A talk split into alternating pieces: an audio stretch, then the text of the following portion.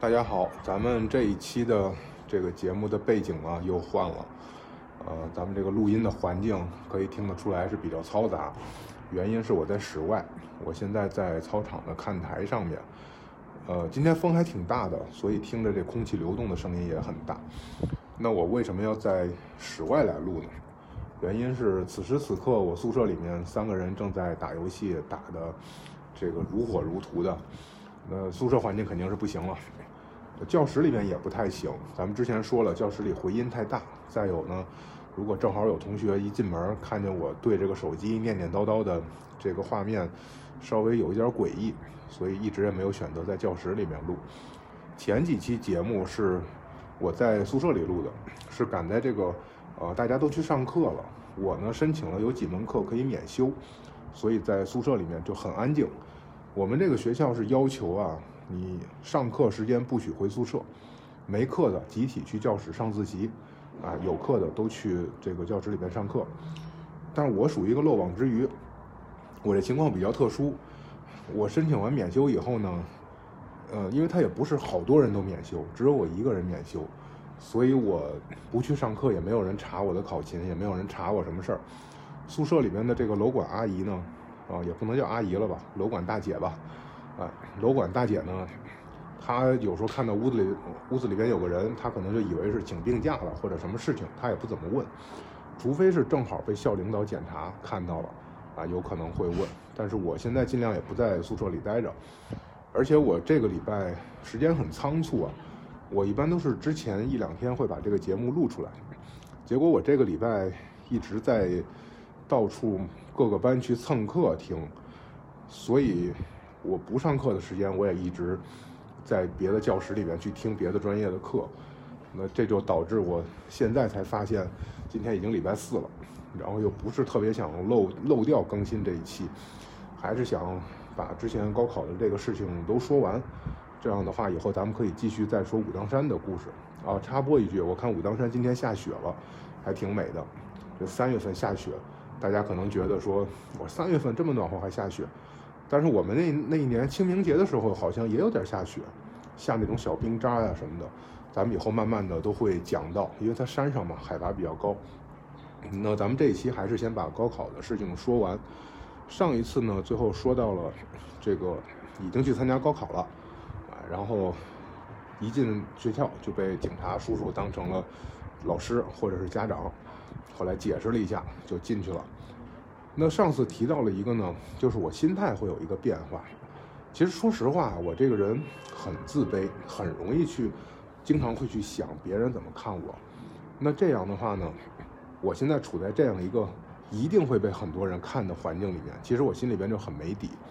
所以我也是通过这个过程，我在想，我不只是要通过一个考试去重新开始一段学习，我更应该是。通过这个过程里边，让自己能够变得成熟，能够让自己不那么在乎别人的这个眼光，而去关注于自己想做的事情。因为你想做一点什么事情的话，总会被周围的人指指点点。原因是你的生活环境、你的社会阶层决定了你周围的人价值取向和生活节奏跟你是差不多的。那如果你要想脱离到这个环境里边，你想进入到无论一个新的阶层或者一个新的群体。那现有的这些人，他或者善意的，或者恶意的，他都会觉得你是个另类。所以善意的人呢，他可能会过来劝你，会说，呃，你不要跟这样，跟大家不一样了，不好。而恶意的人可能直接就会语言攻击你。但是不管怎么样呢，我觉得核心在于没有谁对谁错。那我在选择自己的生活，所以我要知道自己应该承担一些什么样的后果。呃，然后这个时候也会有朋友问我说。就是痛心疾首的说：“哎呀，你现在重新去高考，你有没有想过你要考不上可咋办？”我说：“我不，我我不是很担心我考不上咋办，我担心我考上了可咋办？因为这个这个考试它不是说你考完了以后你就完成了一个什么样的终极目标，而是它是一个新的开始啊。那我一想到我现在重新在学这些东西都很费劲，而我以后要跟这样的很多的同学。”又开始，等于我一个快四十岁的人去跟十几岁的小朋友们，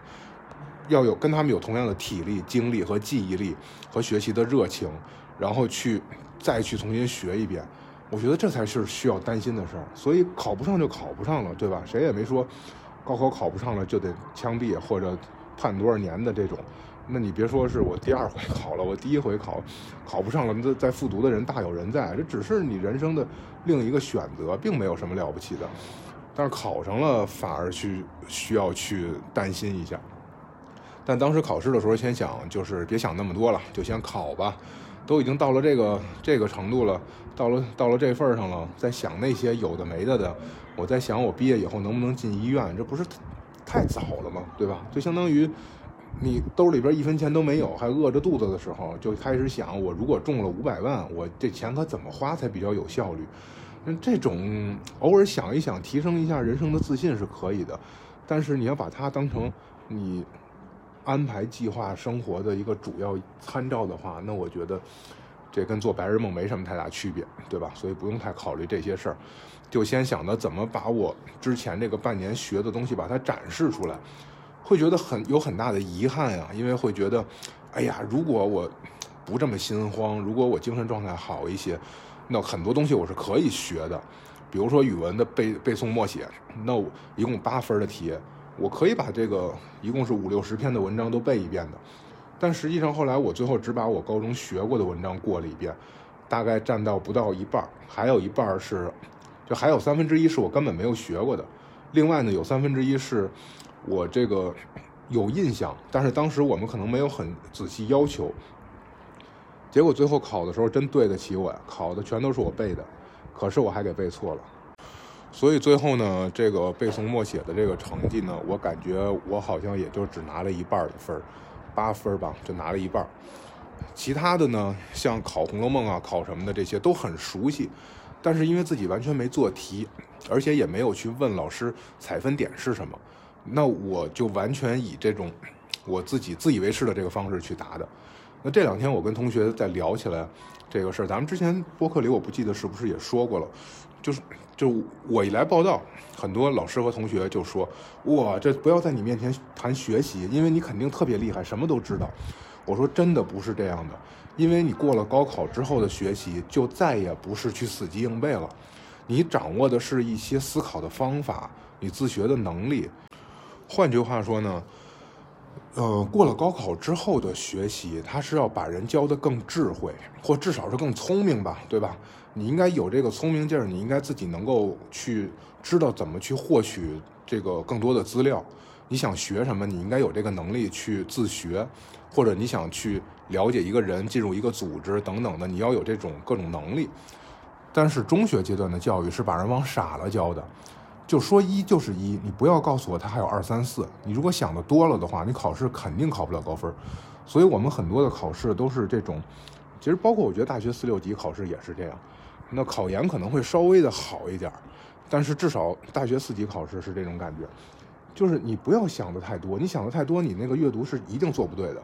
你的作文也不要想太多，你写的太复杂的话就没有那个必要，因为你的性价比就会很低。呃，当然，你要是以后考研或者考考托福、雅思这些，那他考的是能力，对吧？特别是托福、雅思的这种考试，要充分展示你的语言能力。但是你的语言能力拿到四级考试来，拿到高考上来的话，真的我感觉得不了很高的分数。就是他因因为他不考能力，所以我现在跟我的同学也在说这个事儿，就是因为现在涉及到背书了嘛。然后一说背中药，一说第一章这个发散解表药，哎，然后。老师也会要求要把目录背下来，把每一味药至少名字你要背下来，然后重点的说掌握要熟悉药它的药效什么的。那我的室友、我同学真的就可以照着课本去背，但现在对于我来说就是很大的挑战，因为我会感觉说，啊，当然中医必须得这么学了，但是如果它是一些历史政治的知识的话，那我会觉得我完全没有必要背下来。比如说我现在想去研究太平天国。那我脑子里边一说太平天国，脑子里边蹦出来很多的学者，他们写过什么样的书，写过什么样的文章，然后哪些机构是做这个研究的，然后我去按图索骥去找就好了。我去把所有的这个文献找来，我再我再临时的我再去读，我再去看。当然这里边肯定有一些我以前读过的，也会有一些新的东西。那我把它都给重新整合了，然后成为我的研究的一部分。那这个是真正是做，我觉得是做学问的一个思路。可是中学阶段，包括现在的大学阶段的教育呢，它要求的是，你就要把这些词都要给它背下来，把这句子背下来。某年某年发生了什么事情？至于说这个史料的真实性或者怎么去佐证，反而不会特别的去强调。那我就会觉得，我背的其实是一个是一个目录。我知道了这个目录之后，我知道可以去哪儿找，而我没有必要让自己变成一个百度。然后，既然有百度在那儿放着，有图书馆在那儿放着，我为什么把每本书都背下来呢？我只要知道书名、作者不就行了吗？所以这种思路，那肯定不适合现在的这种这种考试的这个体系。到大学里面，也许根据不同的专业，它会有一些变化。像学医学专业的话，你就需要要背。所以这两天我就一直在跟这个中药学这门课死磕。那我现在觉得，也确实是需要去背原文，需要去背课本儿。呃，你光只是说你会了解了内容，然后去把它能够给推出来，你能够你能够很理解它，其实是不行的，因为在使用的过程当中需要的是你这个记忆力，所以我，呃，这也是为什么一直没更新的一个原因。这两天在跟中药死磕，呃，给自己找了一个合情合理的借口，啊，当然高考的时候更是这样了。那很多的那些知识，我看着就会觉得啊，这个事儿我知道，就比如说历史、政治的这些东西，我觉得我知道它，我知道就可以了。我干嘛要非要一个字不差的把它背下来呢？哎，可是他这个是考试的要求，再加上我最后其实政治我没有复习，语文、英语、政治也都没有复习，就是因为我不想这么去背它，不想这么一个一个去记。那像语文的背诵默写有八分的题在那儿摆着，那其实我背的时候，我脑子里边可能会想，哎，这只是一个版本的，很多的古文它都有很多版本，或者甚至我会觉得有的时候我不背原文、现代文啊什么的这些。当然，他现在不考现代文了，就是说古诗词啊，或者是文言文。我觉得我不背原文，那又怎么样呢？我理解了大概的意思，这历史上面以讹传讹的，到最后出现新的解释、新的注解，那也有很多呀。关键是我掌握了它的意思、意义，不就得了吗？啊，但是高考肯定是不能让我这么干了，他肯定是要死记硬背了。所以到最后，万万没想到语文和英语会拖后腿，会拖了这么多。然后考完试以后呢，就觉得，哎，行，终于考完了。对于大多数的这个高中生来说，或者对于全部的高中生来说，那大概就是可以玩了，对吧？会有一个毕业旅行。当然那个时候因为疫情也也去不到什么地方去，但总之是可以玩了。可能有些人会去学车，哎，然后有些人可能呃，可能有一部分人会去打工吧。但我觉得这应该是少数。但这个对于我来说是一个必须的，因为我已经因为复习半年多，什么事情都没做，小卖部也没开。呃，各种书评啊、稿子也都没有写，我没有什么任何的收入，就一直在花自己那点存款，然后每个月还得自己交社保，还得就是这个去做心理咨询、去看病，日常生活那每个月开销也不小呢。所以，我当时已经算清楚了，从我开始要去考的时候，提前半年我大概就已经算清楚了，就是说，如果我要是呃不管怎么样。到七月份都必须得找个事情去做了，不然的话下半年生活费都没了，哎，然后这个时候就开始一边帮助大家写点东西，一边接点私活，呃，就包括后来这个成绩出来了之后，会有媒体关注啊，会做一些节目啊，或者是呃，反正都是一些小活儿吧，也没有什么很大的事儿。最大的一个事儿是腾讯那边有一个高考的直播，啊，然后朋友介绍让我过去参加，我也挺诚惶诚恐的，因为我觉得。我这个过去会不会误导了小朋友们啊？就关于高考报志愿的一系列的一个一个活动，其中的某一场，我跟另外三个嘉宾去对谈这些事儿。那其实剩下那个呃三个嘉宾也都不是很了解，互相之间。现场一介绍了之后，然后另外的就除了主持人以外的两个嘉宾也都也都有点觉得很意外，没想到真的会有这样的人。然后大家可能很多人会。会说啊，你这是弃文从医，一直到现在其实也是，包括前面可能我也说过，现在的媒体采访也会提到这个，我周围的朋友们也经常会提到。我一开始还会给大家去解释，但是后来我觉得也没啥可解释的，因为我现在越来越不想按照一些标签和名词去过自己的日子，就说这个这个标签啊叫弃文从医，所以我就必须得先学文。然后学了文再弃了它，弃了之后再去学医，就很机械的感觉。这个也许是大家对某一个行为、对我的一个行为，或者对某些人的一些行为的概括，对吧？它来自于这个这个之前鲁迅先生啊，他们这种弃医从文的。可是对于我来说，我我我没有这个规划，我没有想过我是要有这么一个名词摆在那儿，我这是我的目标，所以我要励志什么什么的。也许年轻的时候。上中学或者大学的时候，大家会给自己立一个目标，奔着这个目标去去去努力。但现在呢，越来越怂了。现在不想立目标了，因为立了目标，你有可能完不成，就啪啪打自己的脸，所以就没有目标，就凭自己的兴趣。越来越多的想知道自己本心到底是想干什么。其实我觉得，你我们学人类学的，琢磨了半天各种文化心理，结果到最后发现自己的这个心理都是个谜，你都不知道自己潜意识里面有什么。有时候下意识的做出来的什么事情，包括你做的梦啊，自己都觉得很困惑，对吧？大家可能也有这种经历，做个梦，第二天琢磨了半天，这个梦代表什么呀？这个梦是预示着什么？你要从精神分析学的角度去说，它这个梦代表你的潜意识，你潜意识里边有一些你自己还没有意识层面还没有发现的东西，然后你去分析的话，可能对自己会有一个新的了解。所以呢，我也不想贴这些标签儿啊。当然了，人家给钱了，那人家说怎么聊咱就怎么聊呗，对吧？嗯，不给钱的那些呢，能推就推了，所以后来的很多采访也都推掉了。然后成绩出来了之后呢，一看，哎呀，也不是很理想，因为我之前大概也查过，这个一本的成绩差不多能上一个二本的医学院，而我是一个二本的成绩，那就只能上二本或者三本的医学院。我当时查了很多的，就全国所有在北京招生的中医药类的这个专业。然后基本上我都是符合这个要求的，就是考的这个科目是符合要求的，呃，要求呃一般都是要求历史、政治和生物，嗯，可是这个成绩就很尴尬，因为我看了一下，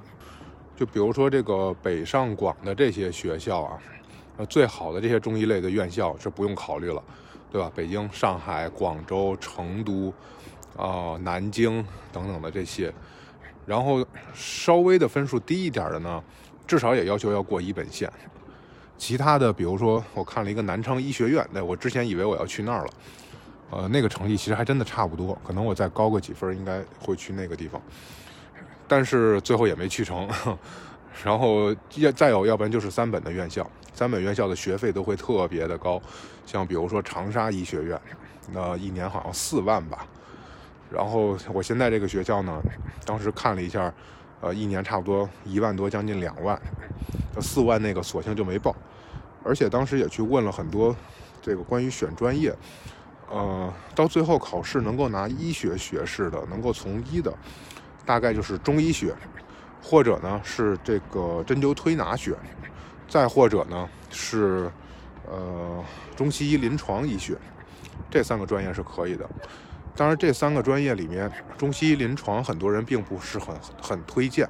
他们会觉得说比较难，因为中西医都要学嘛。然后另外这个针推大家会比较推荐，因为会觉得它的技术性比较强。那这样的话，学完了之后就可以掌握一门手艺一样。而中医学这个专业呢，那本科学完了应该是没有对口的工作的。它就类似于像哲学或者数学一样的这种基础学科，你如果只是学这个的话，呃，其实只是打了个基础。你不读研的话，不分具体的呃内外妇儿的这些具体是哪个科的话，它的临床能力并不是很强，或者可以直接说没有。但是我呢是觉得要学，咱就从基础开始学呗，对吧？既然都已经为了它都重新高了个考了，那也不是为了学一门手艺啊。有人给我建议说，你去学牙医，毕业以后很好很好赚钱，就是你可以这个自己开诊所。但是我到现在这个经济理性还都没有被唤醒，因为我不是完全为了说最后要换一份工作赚一份钱。其实我为啥学医，到现在也没有一个特别能放得上台面的这种说法，是说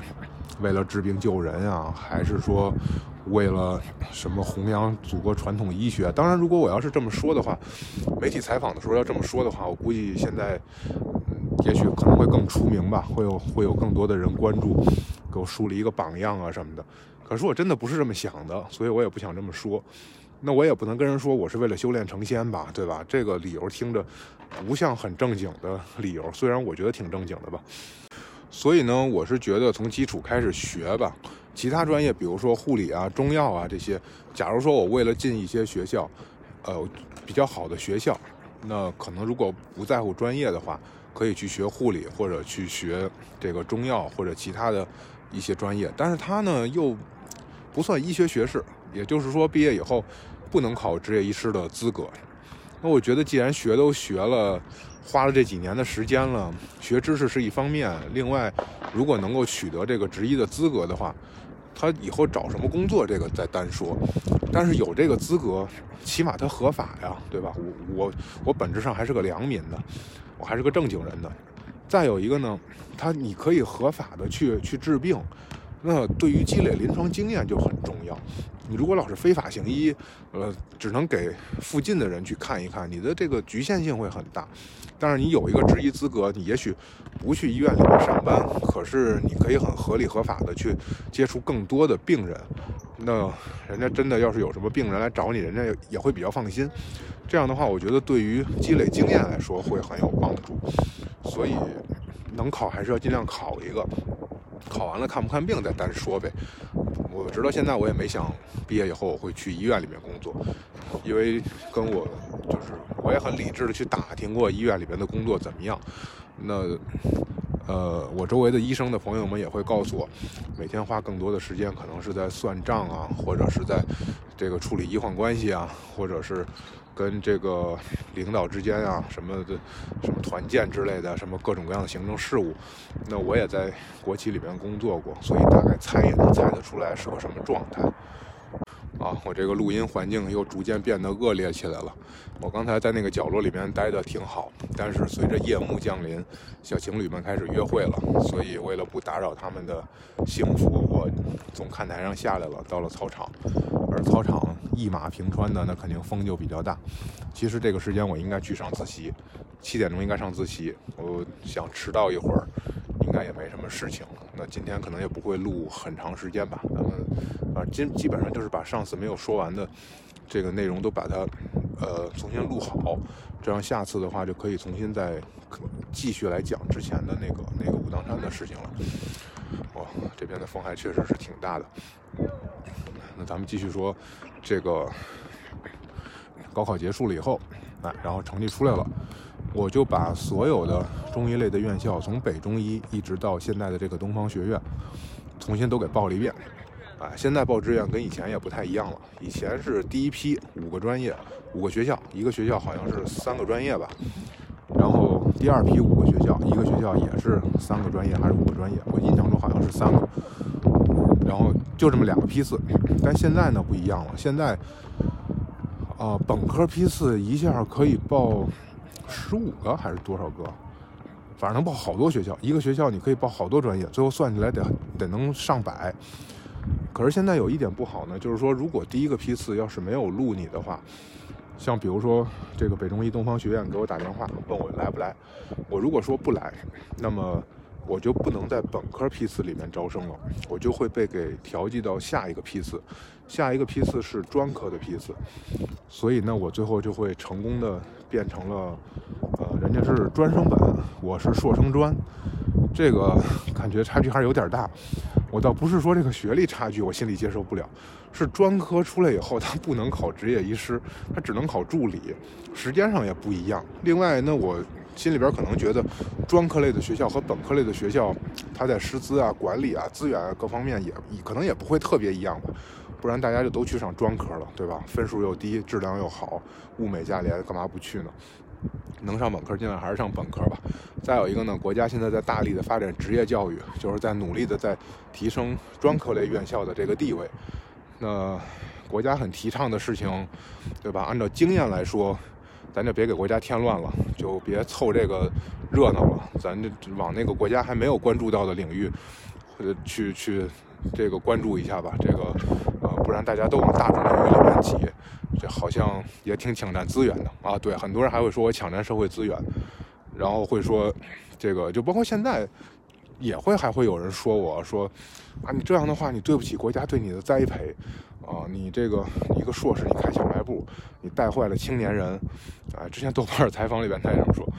我说我真的没有那么大的杀伤力。首先来说，你别把这个学历看得有多重要。你一个硕士有啥可说的？你一个本科生，你一个博士生，他能代表什么呢？不能代表什么。而我更愿意说的是，你在哪个研究领域里面，你取得过什么成绩？呃，这个是，呃，跟你的学历当然会有一定的关系，但是你的学历不能代表你在每个你在你的研究领领域里面的深度。相反，我们太在乎这个学历了。您。可能放在国外的话，也许硕士就是一个过渡期，啊，你本科毕业以后，你要不要做学问？你先尝试一下，你先读读个一个七个月、半年或者一年半的硕士，你先试试。如果你觉得你不适合，你赶紧散伙，对吧？该干嘛干嘛去。你觉得你适合，你想办法去申请这个博士生候选人。而我们这儿现在变成了本科毕业找不着工作。或者说都是本科毕业生，于是呢，我就要硕士毕业，显得就高一个档次，好像工资一个月就能高高五百块钱的感觉。但其实本质上来说，这个他他真的不能证明说你读过硕士，你你你就不脑残了，或者你就你就高人一等了，或者怎么样？是大家太神化他了。那学历它能代表啥呀？是不是？我更比较在于在意的是这个学校，它的学术资源、它的学术氛围、它的学习环境、它的老师、它的管理、它的校园环境，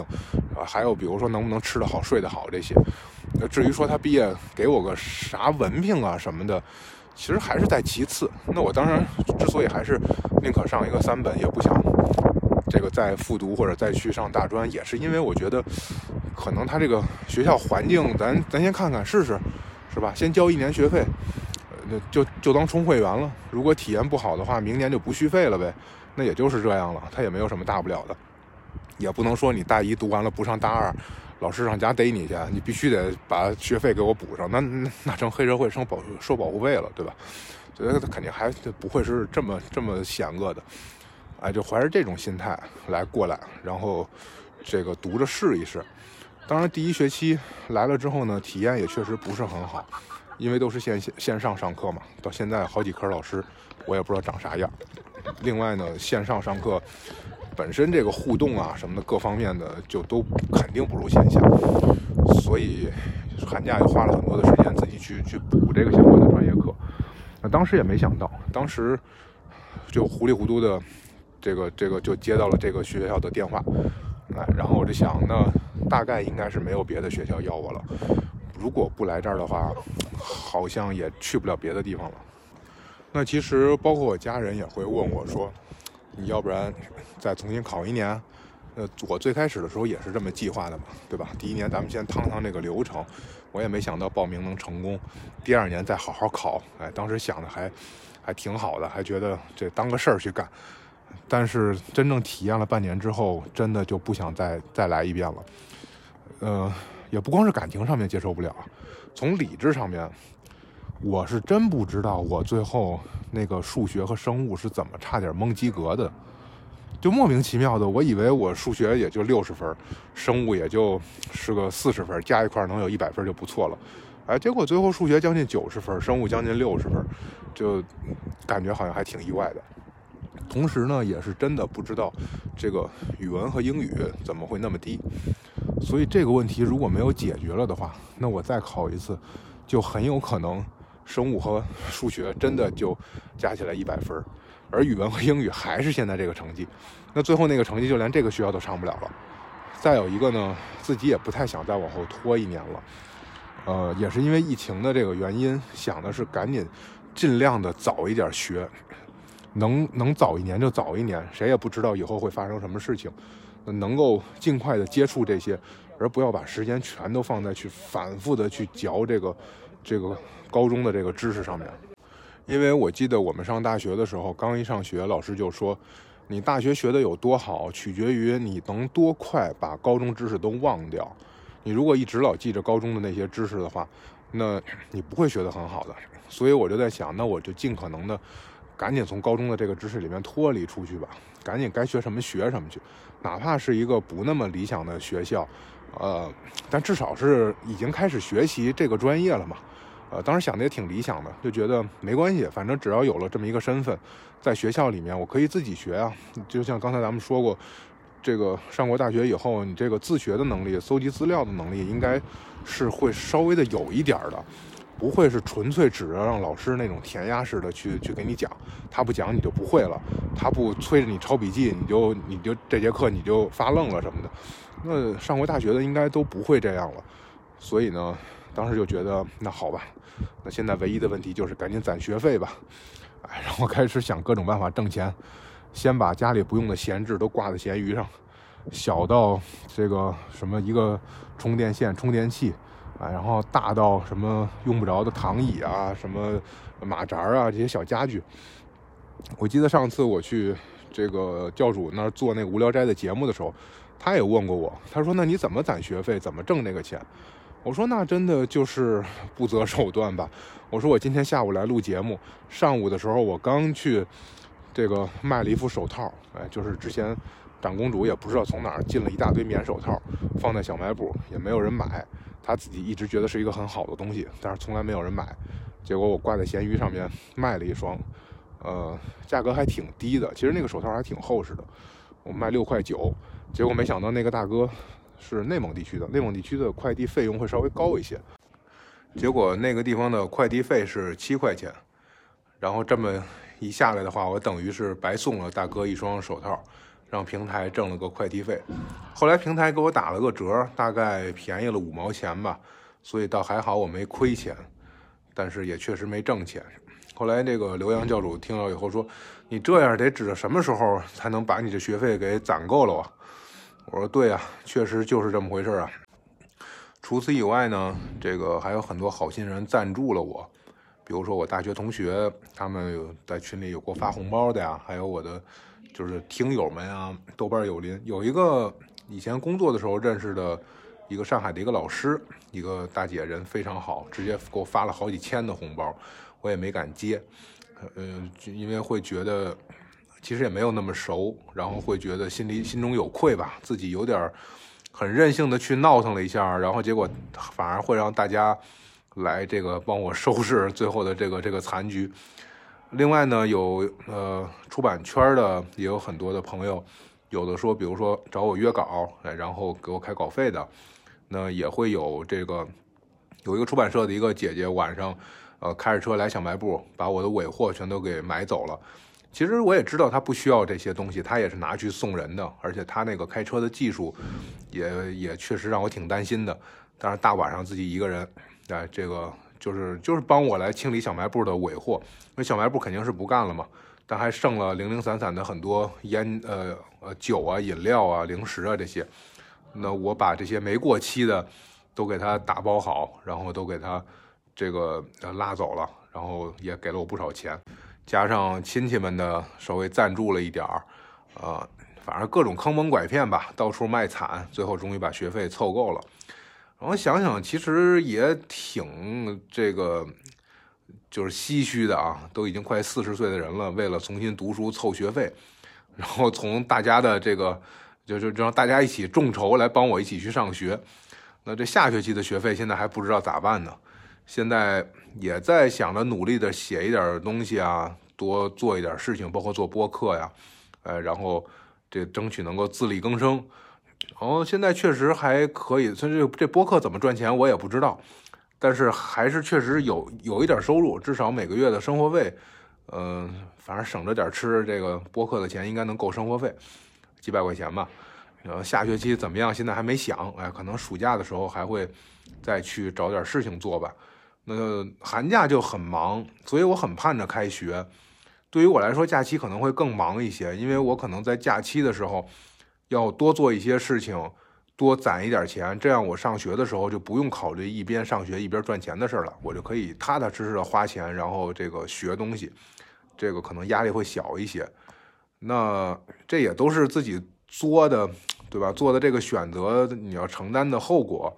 所以呢，好在我的物质生活，物质欲望比较低，能吃饱了就可以，基本上不会什么买衣服、出去玩的这些。那穷到这个习惯了，穷到自洽了，也就没有那么多的消费的欲望了，所以这个还挺省钱的。那就踏踏实实的来学吧。哎，然后大一第一学期呢，呃，也没花什么钱，因为天天在家待着嘛。呃，主要，嗯，大概在学校就待了不到一个月的时间，就十月底报到，十一月底那个时候河北的疫情很严重，很多学校就都让学生回家了，我也跟着就回家了，在学校总共待了不到一个月，二十多天，啊，然后回北京又是新冠啊什么的这些，我一直在我姑姑家住着，那就多少可能有点啃老的意思，但是。呃，我也会尽量努力的帮家里边买一点东西，或者花一点钱去做一些事情，啊，然后可能每天就是蹭个饭吧，蹭个饭，蹭个地方睡觉。就虽然没什么存款，也没什么消费能力，不能为国家的这个鼓励消费的这个大背景下，我做出什么贡献，但是至少我也还纳税呢，对吧？然后我也算是自己养活自己吧。我觉得，呃呃，虽然过得。比较狼狈，但至少还是自力更生的，嗯，还是就是在做自己想做的事情，然后是希望呢能够把更多的注意力放在学习上，呃，我之前会会觉得呀，会觉得说，哎呀，你看我没有考到自己想去的学校，最后去了一个很贵的一个三本的学院，呃，跟我自己想象的也不太一样等等，但是等我来到这个学校之后呢。那学校也好几万人，我室友们也都是高中的时候很努力的这个学习，然后最后通过高考考上的。呃，他们的考上了以后，那大家都是大学生，对吧？然后家里边呃也都挺以这个大学生有一个大学生的这儿为为荣的。所以后来我想了想，啊，自己不要那么焦虑了，放慢点节奏吧。那我就是通过自己的努力考上大学的大学生，对吧？虽然不是名名牌重点大学。不是九八五二幺幺，但说实话，我上大学的时候从来没有觉得九八五二幺幺是个很重要的事儿。我们一直很这个黑自己的学校，就说我们是九八五二幺幺里面垫底儿的，九八五垫底儿，二幺幺走后门进去的。那就是因为国家政策、国家照顾我们才进去的，一直都在黑自己的学校。当然，我们自己黑可以啊，别的学校的学生如果说我们的话，那肯定大家是不乐意的。所以，我我们一直没有觉得它是一个很重要的指标。那包括我后来找工作的时候，我也没有什么六级成绩，考过普通话教师资格或者类似的这些证书，我啥证书都没有。然后我的硕士的学校也不是什么知名学校，我也就觉得就是一个野鸡研究所的那种，所以我好像没有特别在意这些东西。那我现在为啥要用社会的这个眼光来 来去评判我自己呢？评判我自己不是名校的，不是怎么样？我来这儿能学到东西就可以了嘛，对吧？嗯嗯，当然现在整个大学的环境可能跟以前我们上学都不是特别一样了，呃，也不光是说因为它是一个三本学院，所以这个学校的氛围如何如何。我了解了一下很多呃其他的这种中医类院校或者医学类的专业的学生，可能甚至在三五年前、七八年前、十年前读书的这些学生们，现在已经当医生的人，其实校园环境跟我们那个时候已经很不一样了。那我们上学的时候，我零四年的本科，我们上学的时候，老师天天会骂我们，老说啊，你们现在不是天之骄子了，你们素质已经很低了，不像我们当初，那中央民大的毕业生以前毕业以后是要毛主席接见的嘛，周总理要要跟握手的这种，那那些老师们肯定有一个很这种优越的感，他会觉得他们是真正做学问的人，而我们那个时候已经变成了公民化教育，哎，已经不是精英化教育了。但是现在我反过来，这我过了十八年再来看现在的大学生，那我也会有这种感觉，就好像是，就像王明科说的“一节骂一节”一样的这种，那就是这一轱辘人就看不起这个上游人，看不起中游的，中游看不起下游的，都其实大家喝的都是这条河的水，但是会有一个鄙视链出来。那我现在也会想，哎，我们以前上大学的时候，嗯，和老师之间的关系就像朋友一样。啊，或者很多老师真的就把孩子当自己家孩，就就把学生当自己家孩子。你有点什么事情去找老师，我们不知道啥叫班导，没有班导的概念。我们班导是一个研究生师姐，平时跟大家就一起玩的挺好的，但是好像学生有什么事情就直接去去找领导，至少是系主任往上，副院长往上找，就不会去有特别的那种说哇他是院长，他是。知名学者，我就怎么样怎么样，就我有什么学术问题，我有什么生活困难，就直接去找学校里边的领导，甚至有时候老师还会鼓励你说，要不然你给校长写信，校长办公室在办公楼哪哪个办公室，你去那儿找他。而且我们至少我们的副院长每每个礼拜要有一个下午一个晚上是专门接待学生，去处理学生的各种问题，什么失恋了，什么小猫死了，什么博士论文不会写了，什么想家了等等各种话题，你都可以去跟去跟老师聊。没有什么领导的概念，然后老师们也确实真的很为学生去考虑去着想。我记得我读研的时候，我从西双版纳回来，那个时候水水土不服非常严重，连续拉了拉肚子拉了快一个月了，整个人都虚脱的状态。然后我们教研室的主任见到我之后，马上就开始掏兜找钱，就说看我这个脸色不好，然后让我去花点钱，就他给我钱让我去买点鸡蛋，买点红糖去去煮了吃。那我去超市里边去买。泡面被我们的这个老师看见了，也是知名的学者，然后就就说你不能这样，然后他自己掏钱，非要再给我加两个什么鸡蛋啊、牛肉肠啊什么的这些，就觉得就像是自己遇到了一个邻居家的这个长辈一样的那个感觉，特别亲切。那还有的老师就说你们是学生，你们不挣钱，我们是老师，我们挣的是你们的钱，所以每学期到期末。如果这个课你能从第一节课坚持听到期末，到期末的时候，哎，他要请大家一起吃个饭，少则三五人，多则可能七八个、十来个，他自己他也不会，绝对不会有说什么老师灌学生酒，然后占女学生便宜。当然是有这种老师的，但是那那个老师绝对不是这这种目的，他的目的就是觉得大家听了我叨唠了一个学期很不容易，然后很给我面子，所以我要请你们吃饭。然后你们随意，你们想吃什么点什么，我自己点点小酒自己喝，最后把自己给灌醉了，然后出溜桌子底下就睡着了。然后等到结账的时候，那学生们完全没有那种心思，就说老师是不是在坑我们？其实是他不想结账，他逃单什么的。就我们想着去买单的时候，老师从桌子底下爬出来了，然后说我去买单，你们不要管。然后踉踉跄跄去买完单以后，坐在门口沙发上又就又睡着了。我们翻他手机给师母打电话。然后师母说：“哎呀，怎么又喝多了？说这个我们家住哪儿哪儿，你们能不能给他打个车给他送回来？就觉得是一特别好玩的事情，哎，就把老师给送回去了。然后下学期他对下一届学生还是这个样子，就特别可爱的一个人。那有些老先生以前读本科的时候，其实都是非常知名的，在相关领域非常知名的学者。然后他的老师要从美国回来了，于是他就找我们去帮忙打扫卫生。那我们也不会觉得说。”哎呀，跟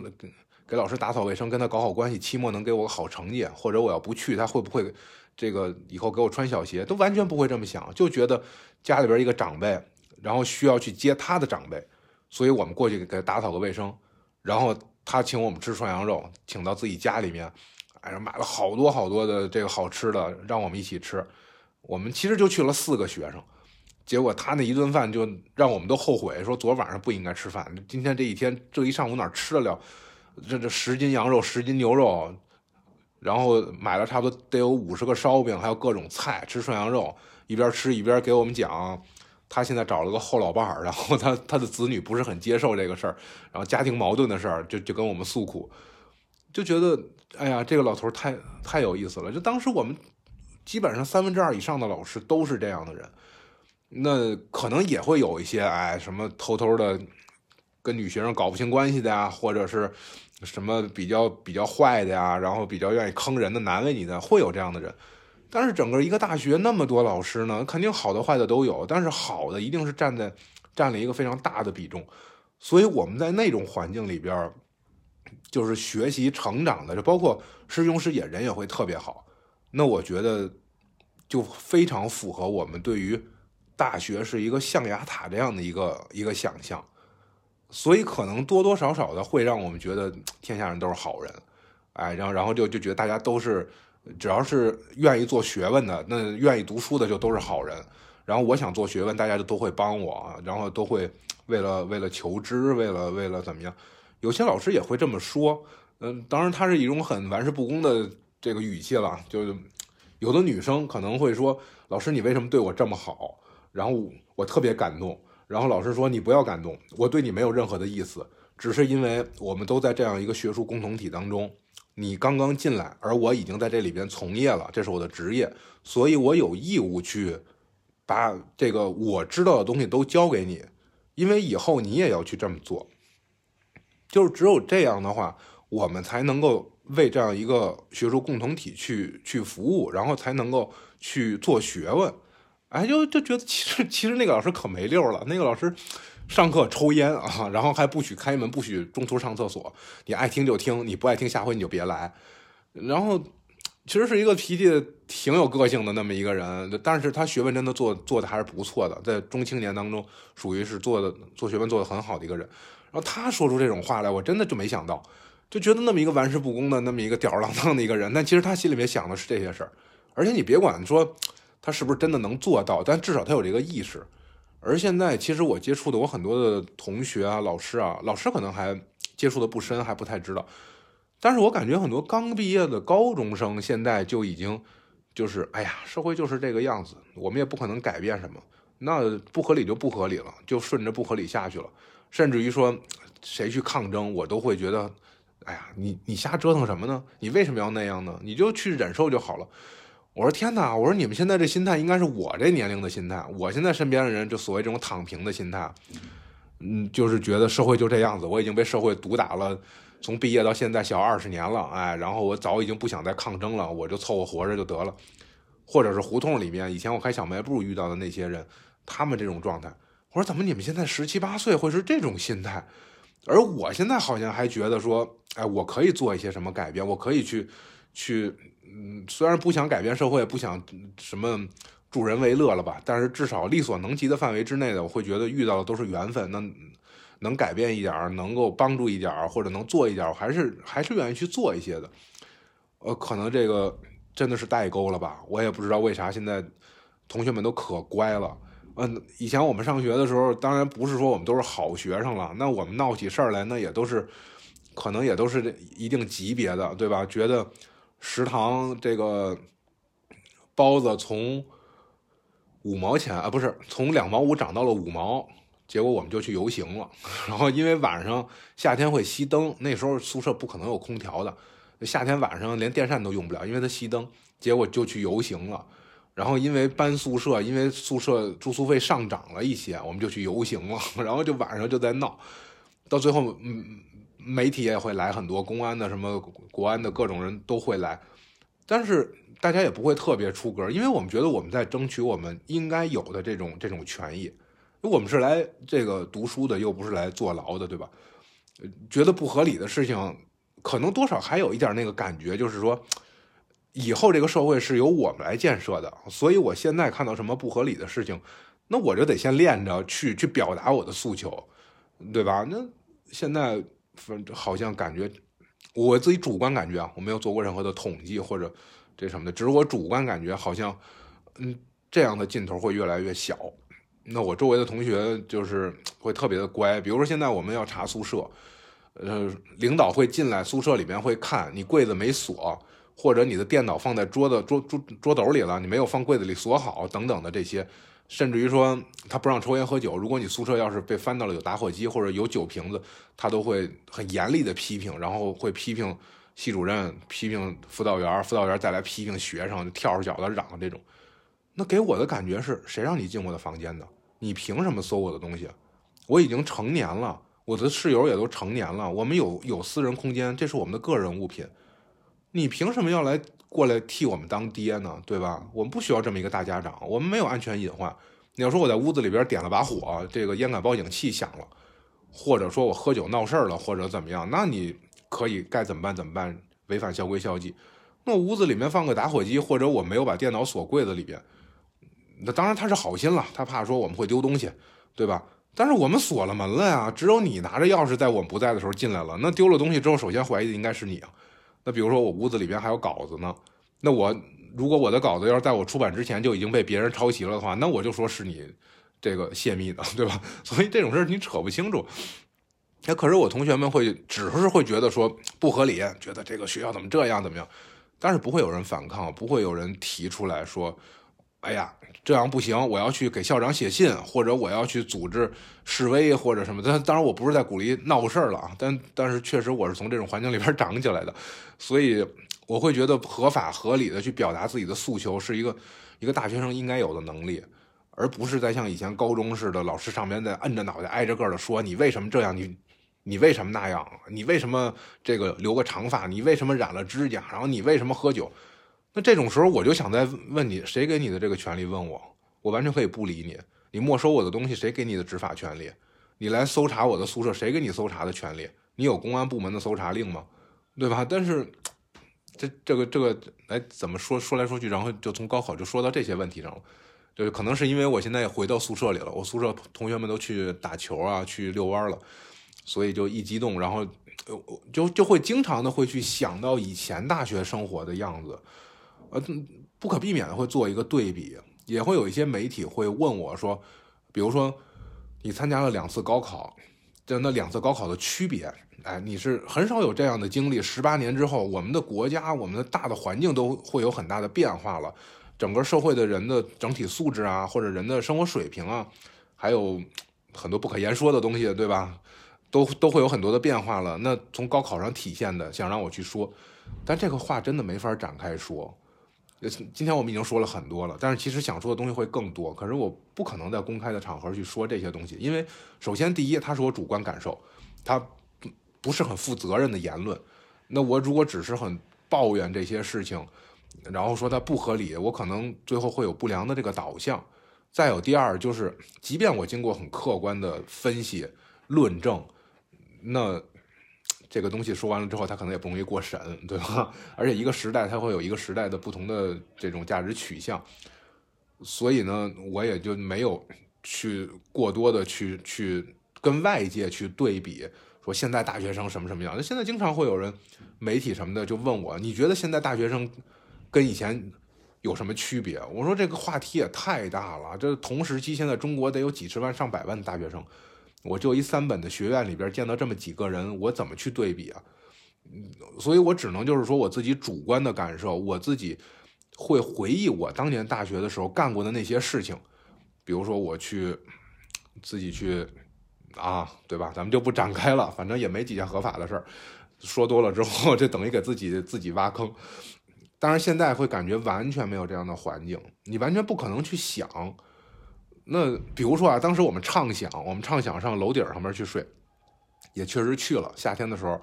把楼顶给捅开了，然后上边支个那铺个垫子，夏天去上边睡也不怕着凉。然后还想着呢，冬天我们不回家，哎，跟上边下雪的时候去上边烤串儿，一边下雪一边喝着小酒，一边烤羊肉串儿，觉得特别好，就会去畅想。但这种事儿，现在如果我要是跟我的同学们说的话，他们会觉得我有病，会觉得我疯了，啊！当然现在已经不会了，现在他们习惯我了。但刚开始的时候，他们会这样的。比如说，我举个例子来说，我刚开始的时候，我在新生群里边问一些问题，他们都觉得我就完全不可理喻。我问什么呢？我问说，开学我们军训，军训是在学校里面训吗？大家觉得那不然呢？还能怎么样？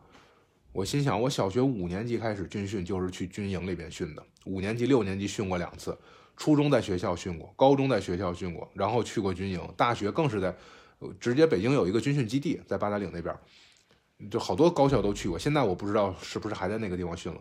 所以对我来说是很正常的事儿啊。但大家没有过这种经历，大家只有在学校里面，而且他们在学校军训的经历会非常的刻骨铭心。有一个同学说他在学校军训过两年。这两年时间，他们都有教官来管着，晚上负责没收手机什么的，白天负责抓谈恋爱的和抽烟的。但这种事对我来说不可想象，这相当于我进少管所了。那那我不是在读高中啊，对吧？啊，还有比如说上体育课，然后这个说我们要学太极拳，我说那学太极拳挺好的呀。我说那考不考什么一字马呀什么的这些，他们也觉得说哇，你怎么会想到这些问题？我说但是我们上大学的时候，太极拳不是必修课，我们可以选修很多很多。但比如说你要选武术类的话，他就会考一字马，这是基本功啊。所以就类似这些事情，就我亲身经历的，但是现在去跟同学们讲，他们都会觉得非常不可思议，然后也不不不太可能去去畅想，去很没有边际的去去想。可能我觉得真的是太乖了吧，这个中学的时候给管的太乖了，从初中到高中这六年，甚至从小学可能就是就一直管得很乖。而到了大学之后，这个学校的环境又是一个管理很严格的，你想不上课都要必须去教室上自习的这样一个学校。大一的时候是不许谈恋爱的，大二大三也不鼓励谈，哎，然后平时严禁夜不归宿，然后严禁什么抽烟喝酒。抽烟喝酒，当然我觉得你禁一下是有好处的，但夜不归宿这个事儿，那我要是五一十一想回个家，可怎么办呢？是吧？我我不是说我平时天天出去夜里边出去浪去，但是这这附近也没什么可浪的，这附近全是野地，你出去以后浪去，我都怀疑我能碰上狼。嗯，他也没有什么灯红酒绿的场所，哎，有个高尔夫球什么俱乐部，那也不是我们能消费得起的。但是你说我要是周末回个家，像我同学基本都是这个河北本地的，坐车四个小时以内差不多都能到。那坐车四个小时我都能回北京。如果我周末回去一趟，然后我再，好像也不太行，所以这个管理也挺严格的。那之后要发生什么事情，其实也发生过很多事情了。但是现在呢，一个是我自己也在慢慢进入状态，有一些确实是我自己想的太简单了，或者是自己的问题，也有一些呢是现在大环境就是这样，不是这个学校的问题，不是每个哪一个人的问题，大环境就是这样。所以呢，我现在不想说太多。啊，其实已经说了很多了。本来我预计这一期就录半个小时的，结果下了晚自习之后，发现屋里挺安静的，就说到了又快一个小时了。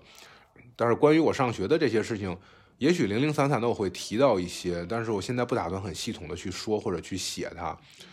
呃，等我想明白了再说吧。咱们下一期呢，还是继续说武当山的事情吧，因为我要借着说武当山这个事情，把稿子整理出来。这个说是上半年要把初稿写完的，但现在也不知道写完以后能不能出，因为里边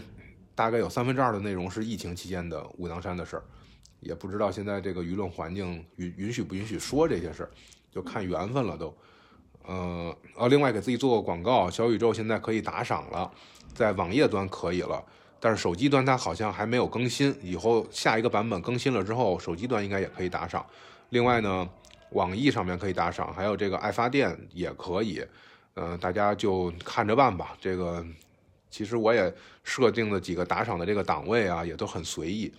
因为也没想着这个东西它确实能够怎么样。更多的时候想的是把自己的故事分享出来，跟大家唠叨唠叨。特别是很多我每个人都得回答一遍的这种问题，类似于你为什么高考啊，你是不是道士啊，你会不会捉鬼啊这些事儿那我索性录个播客。让大家去系统的去听一听，虽然问我那些问题的人他也不怎么听，他之之后他他还是会问我的。我前两天去听讲座，有一老师，学生做的老师，然后说你是不是那个从道士道医转过来的？我说我不是，但是我知道你说的那个人是我。他说啥意思？我说我不知道为什么咱们学校流传着一个传言，就说我是个下山的道士，但我不是。啊，然后他也觉得也挺有意思的，就这种事解释了半天，好像。现在还是会有人会，就是给我贴各种的标签，但也无所谓了。反正我脸皮现在是越来越厚，哎，连我爸都能感觉到，说你通过这个复习这高考这半年，觉得你跟以前不太一样了。我说对，我觉得我脸皮更厚了，现在更不太关心大家怎么说怎么想了，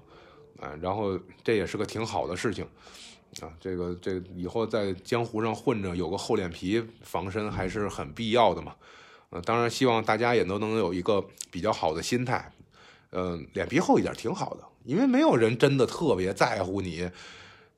就是像我们看小品似的，我不要你觉得，我要我觉得，这谁在乎你觉得呢？是不是？你觉得重要吗？不重要，就你，反正我现在就觉得，你首先你，你别委屈自己，你也别欺负别人，这个就就是一挺高的标准了，然后。呃，大家可能平时对你苦口婆心的劝你考研考博，劝你结婚生生二胎，还是劝你找工作，劝你回劝你回老家等等。其实真的大家不是那么在乎你的，因为他跟你没有别的可聊，只有食色话题是最没门槛的。所以大家一起吃饭的时候总会聊怎么还不结婚。其实你真真正结了婚，你管他去要份子钱的时候，你看他皱不皱眉头，对吧？你说真说家里边你你你生了孩子了，你到时候孩子办满月酒，你把他请过来，你看他来不来？那真的不那么在乎你，所以就自己在乎自己，对自己好一点。当然也别欺负别人。嗯，如果实在非得欺负别人才能让自己过得好点呢，那你就自己权衡。这个每个人选择不一样，对吧？所以没有那么固定的一定之规，就就就都过自己的日子就挺好的。好了，那这一期又啰啰啰啰嗦嗦说到现在，我一会儿还要去操场找他们玩一会儿。哎，好，最后祝大家生活愉快，逍遥自在。